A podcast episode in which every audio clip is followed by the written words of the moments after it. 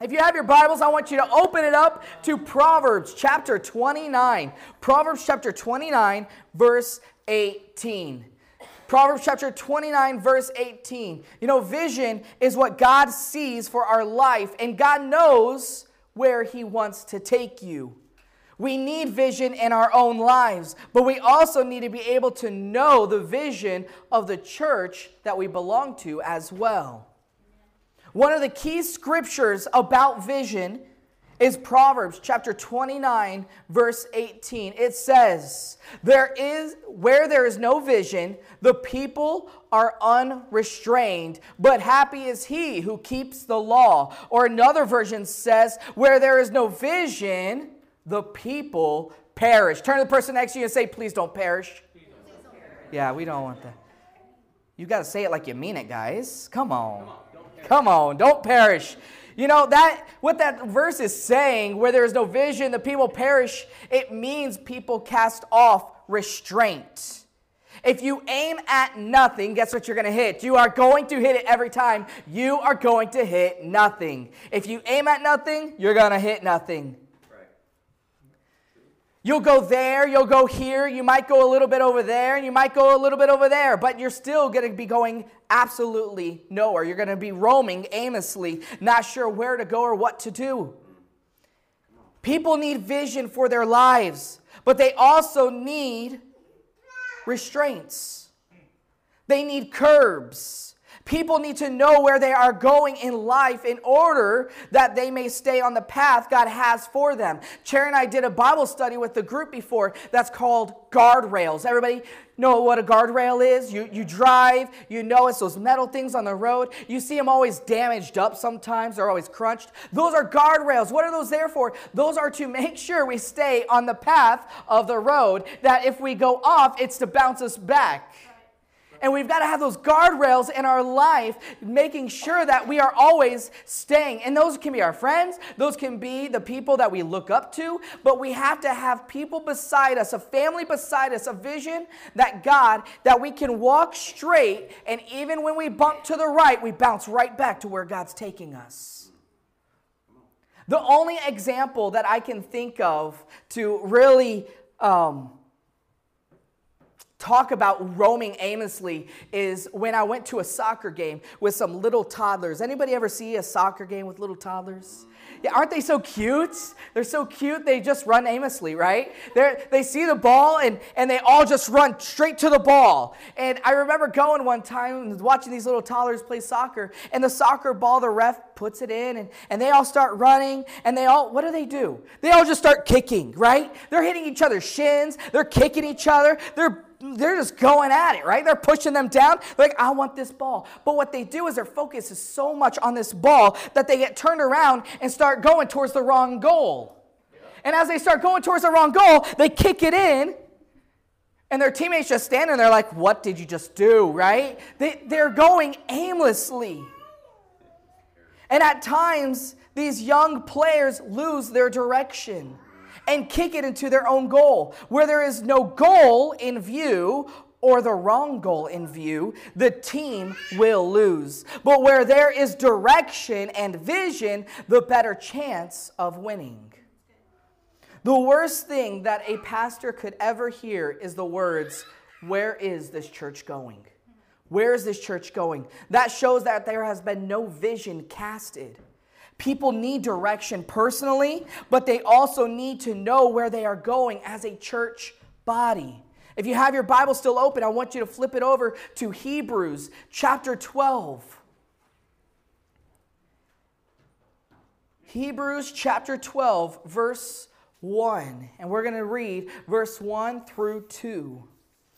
Hebrews chapter 12, verse 1 says, Therefore, since we have so great a cloud of witnesses surrounding us, let us also lay aside every encumbrance and the sin which so easily entangles us. And let us run with endurance the race that is set before us, fixing our eyes on Jesus, the author and perfecter of faith, who is the joy set before him, endures the cross, despising the shame and has set down, sat down at the right hand of throne of God. You see, I, I want to unravel on verse 2. I think it's so good. In verse 2, it says, Fix your eyes on Jesus. That's how it begins. Fix your eyes on Jesus. Not only did Jesus reach his goal, he was exalted and enthroned at a result.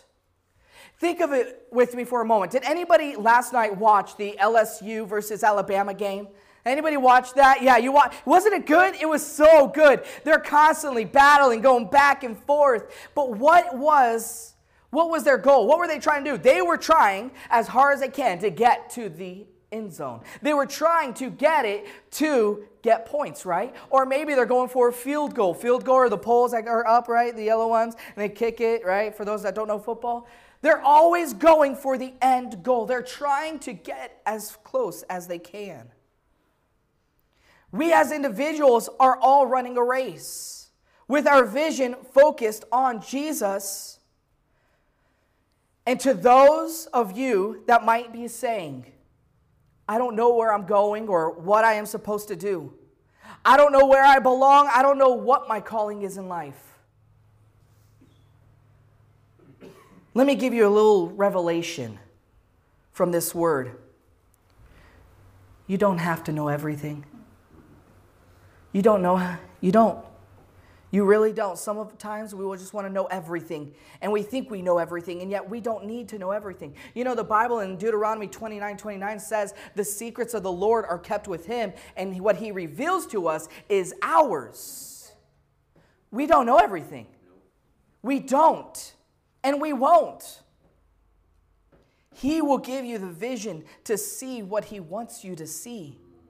He will give you the desires of your heart if you acknowledge Him in all of your ways. He will direct your path. You need to erase every doubt and know that you are loved.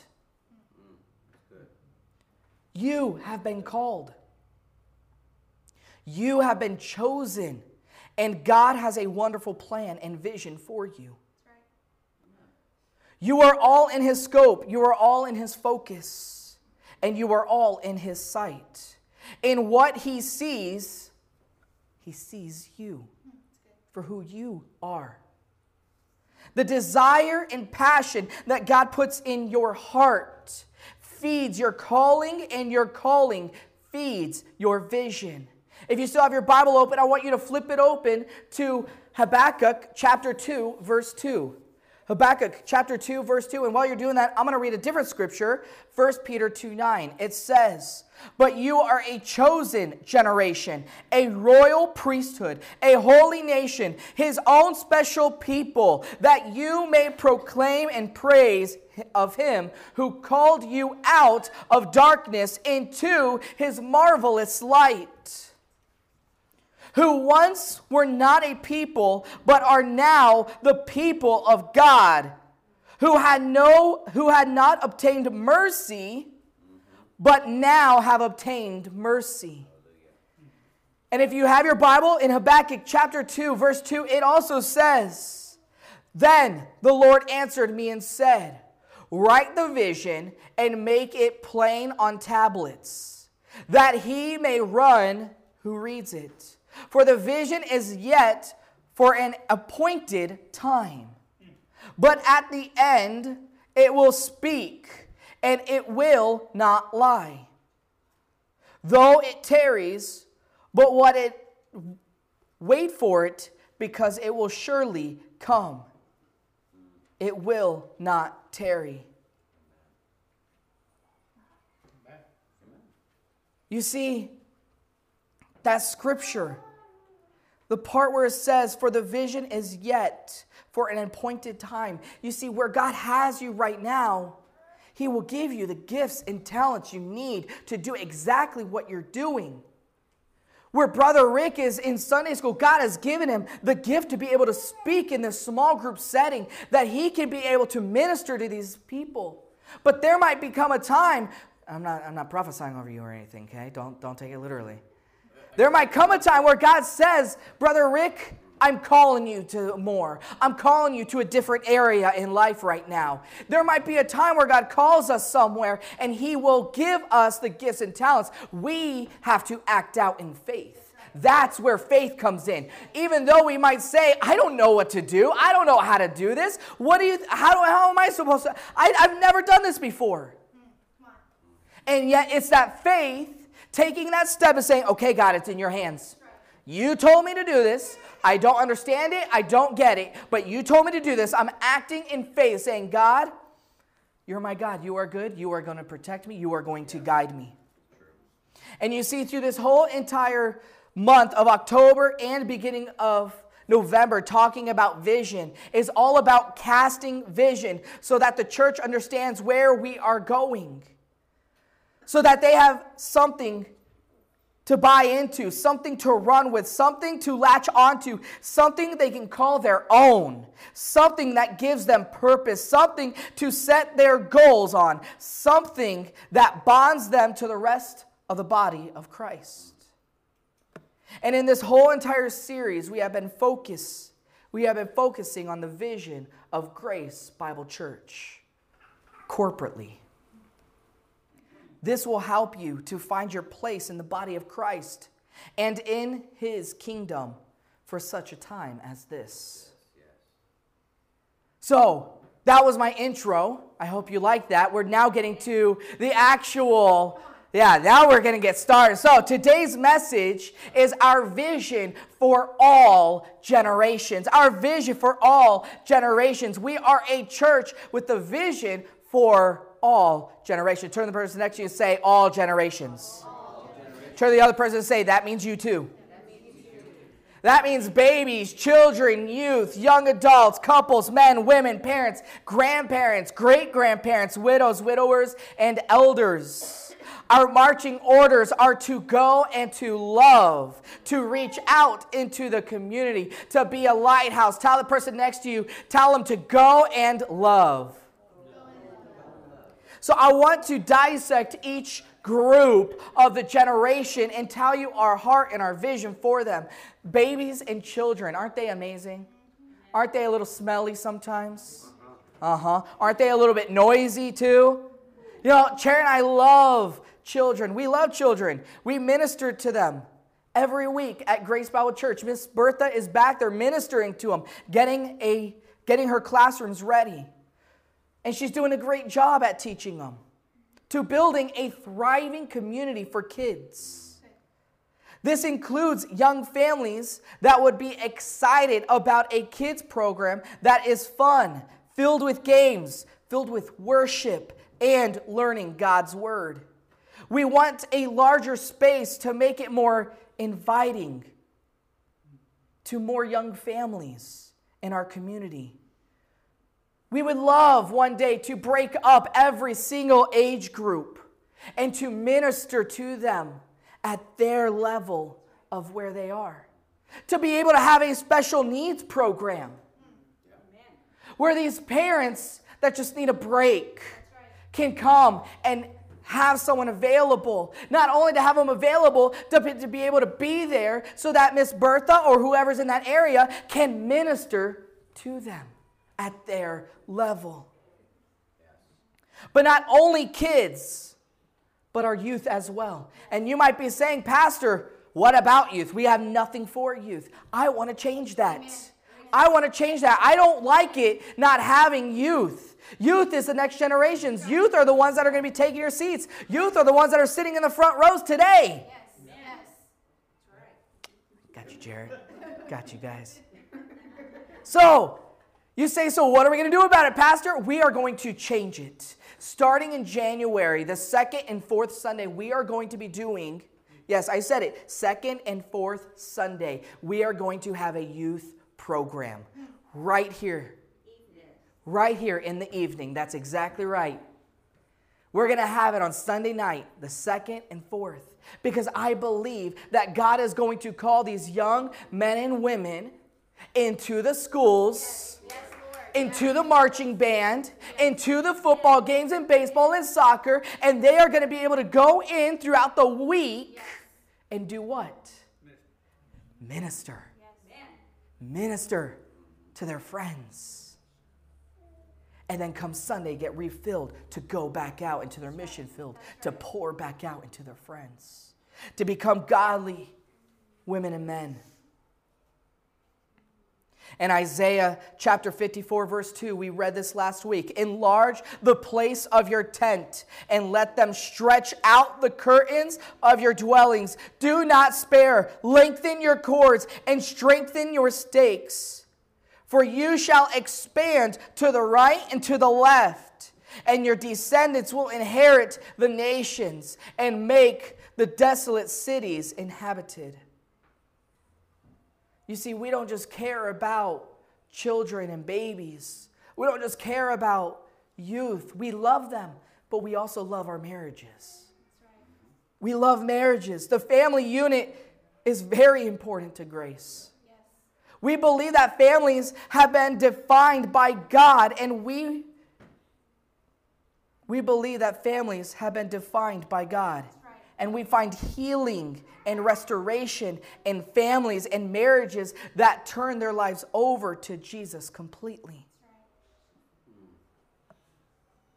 Chair and I feel very strongly about our marriage. Do we fight? Yeah. Do you see it all the time? No. But we do. And I bet every single married couple here has ever fought with their spouse unless you're still in that honeymoon phase. It'll come. You see, we have the same vision as we do for our marriage, always having a healthy balance between ministry and marriage. Everything we have ever done is ministry, and we put our focus around that. But not only that, we pray together.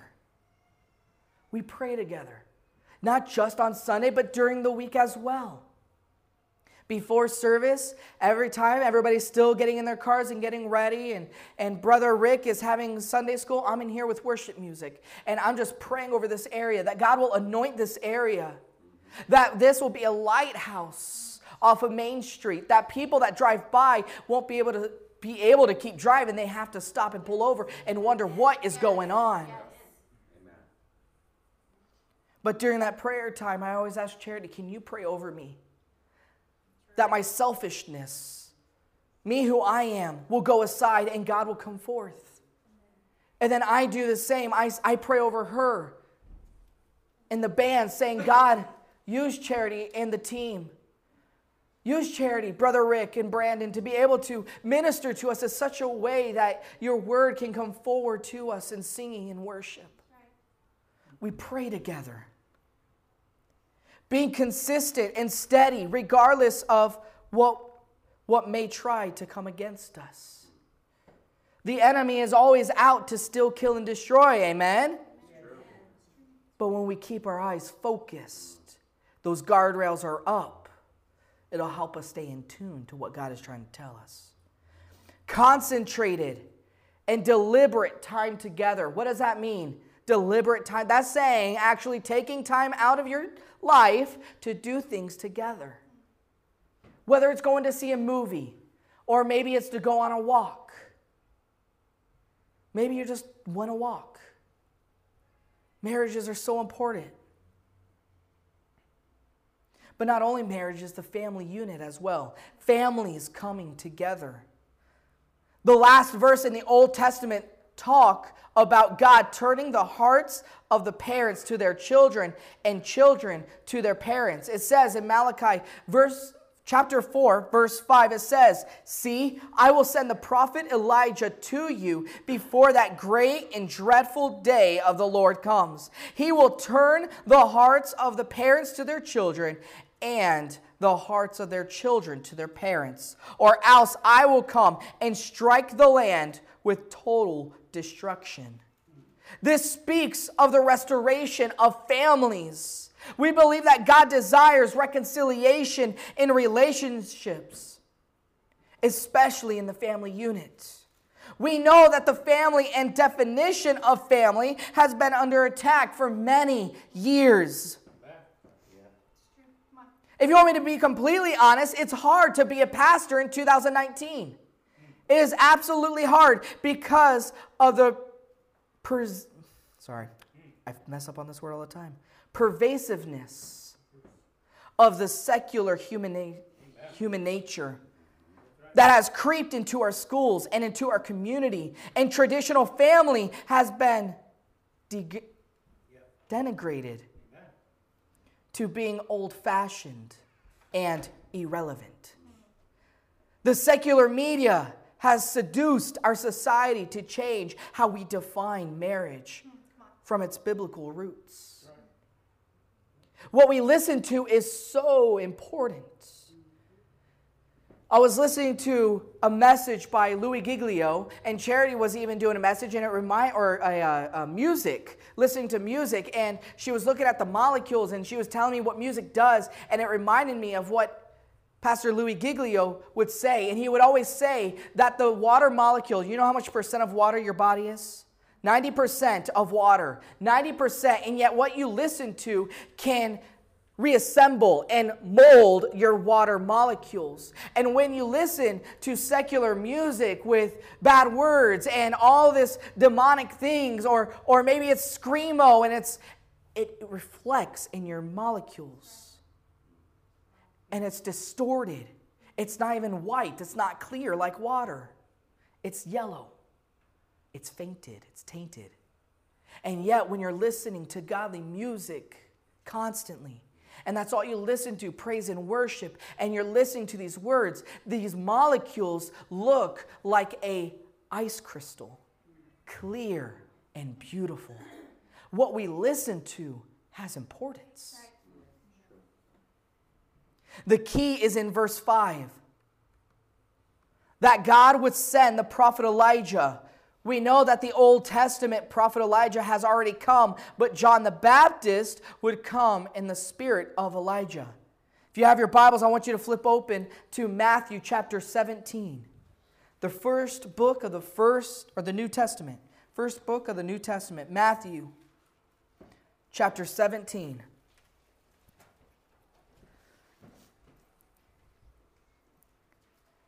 Matthew chapter 17, verse 10, it says, and his disciples disciples asked him, saying, Why then do the scribes say that Elijah must come first? Jesus answered and said to them, Indeed, Elijah is coming first and will restore all things. But I say to you that Elijah has already come. And they did not know him, but did to him whatever they wished. Likewise, the Son of Man is also about to suffer at their hands. Then the disciples understood that he was speaking about John the Baptist.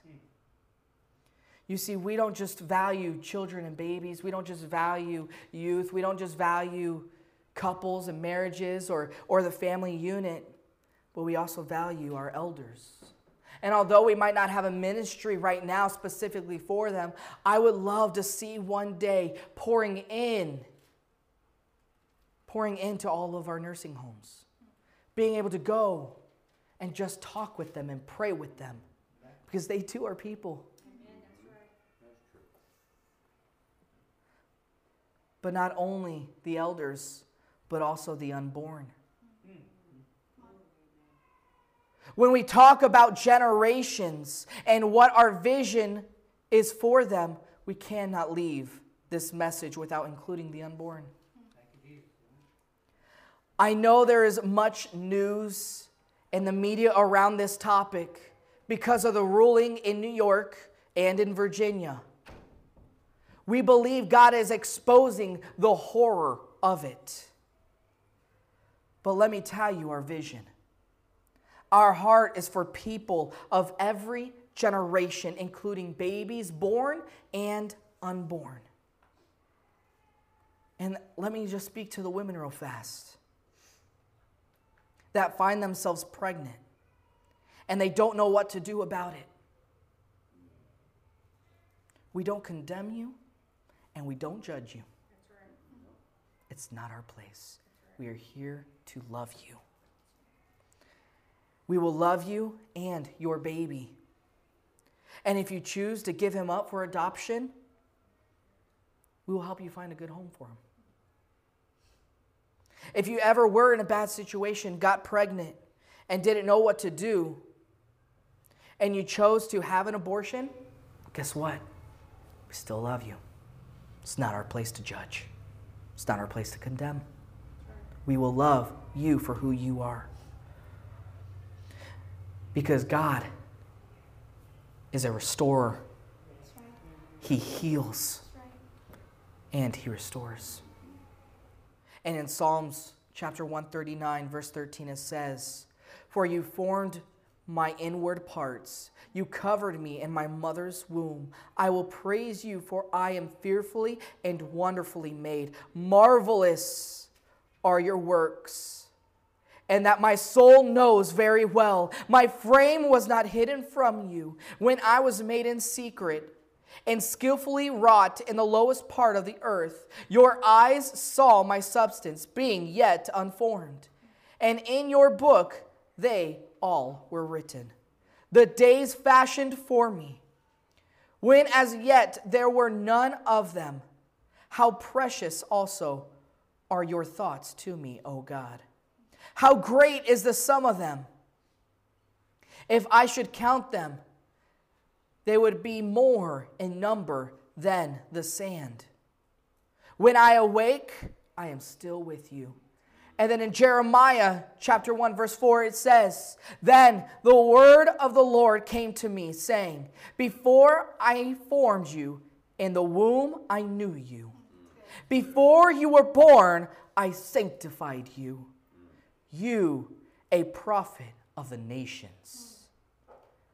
We believe at Grace Bible Church in the sanctity of life.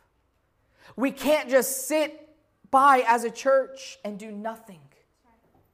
We grieve over the loss of these innocent unborn babies.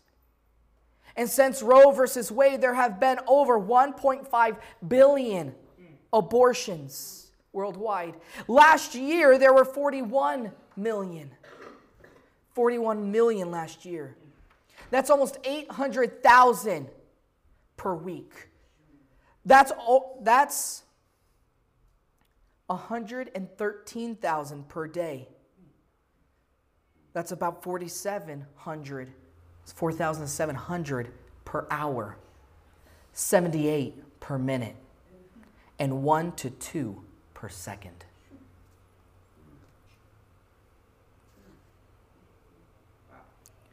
We grieve over the loss of life. You see, we grieve over the loss of life when we speak about the Holocaust in Nazi Germany, where over six million Jews were killed. Let me put it in perspective. The abortion industry horror is the equivalent of 250 Holocausts. The church is not a forum for politics. but it is an issue. It is a reality of the day and age we are living in. The church is not here to judge or condemn, but to save. The church is to be a place where people from every walk of life, every culture, every generation, every nation can find love, grace, healing, reconciliation and restoration. Because I believe that God has called Grace Church to be a church for all people, even for the unborn, even for the families, even for the couples, even for the marriages, even for the babies and the children, and even for our youth and elders. With every eye closed and head bowed,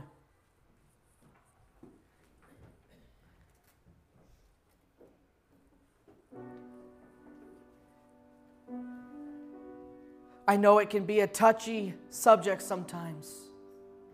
It's a hard subject to grasp.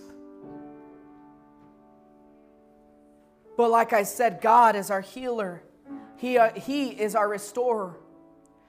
And at Grace Bible Church, that's where you can find Christ. You can find your healing Father, your restorer. Whether you had an abortion, whether you had a divorce, whatever hurt you're going through, God is our restorer, He is our healer.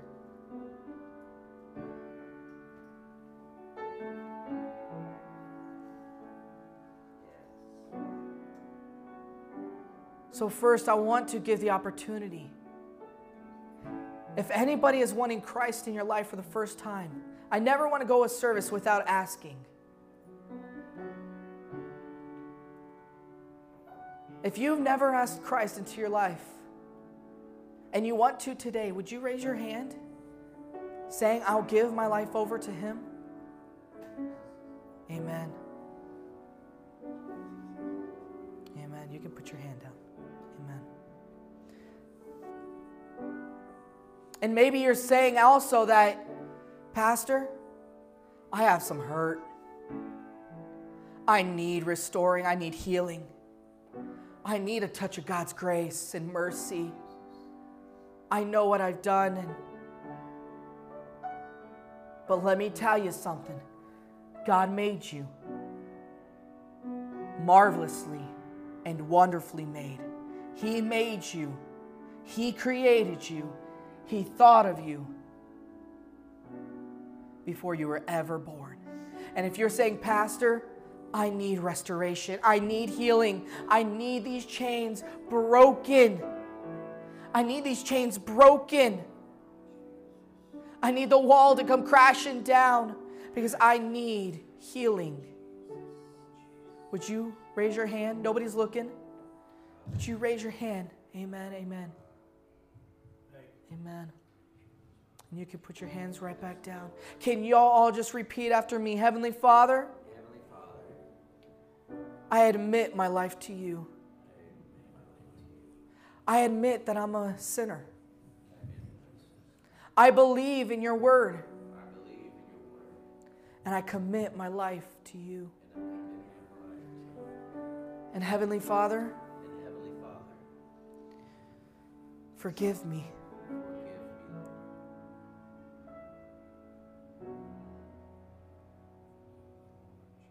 Restore me. Heal me. Because you are the Almighty, all powerful, life giving, life flowing God. And Heavenly Father, I pray over every single person here. Can we all just stand right now and just worship Him right where you are? Heavenly Father, we love you. We praise you, Lord Jesus.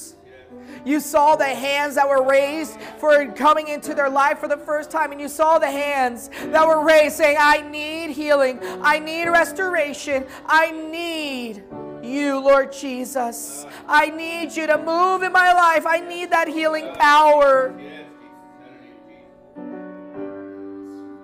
Heavenly Father, you saw those hands, and I pray healing over them today, Lord God. I pray healing and restoration. I pray that you will anoint them in their walk, Lord God. You made them. You made them marvelous. You knew the mistakes we were going to make before we ever even made them. You knew every step of walk we're going to take, Lord God. And we ask for forgiveness. We ask that you will just pour out into us, Lord God. Pour out your blessings, your restoration, your healing. Lord God, we ask this in your name, Lord Jesus.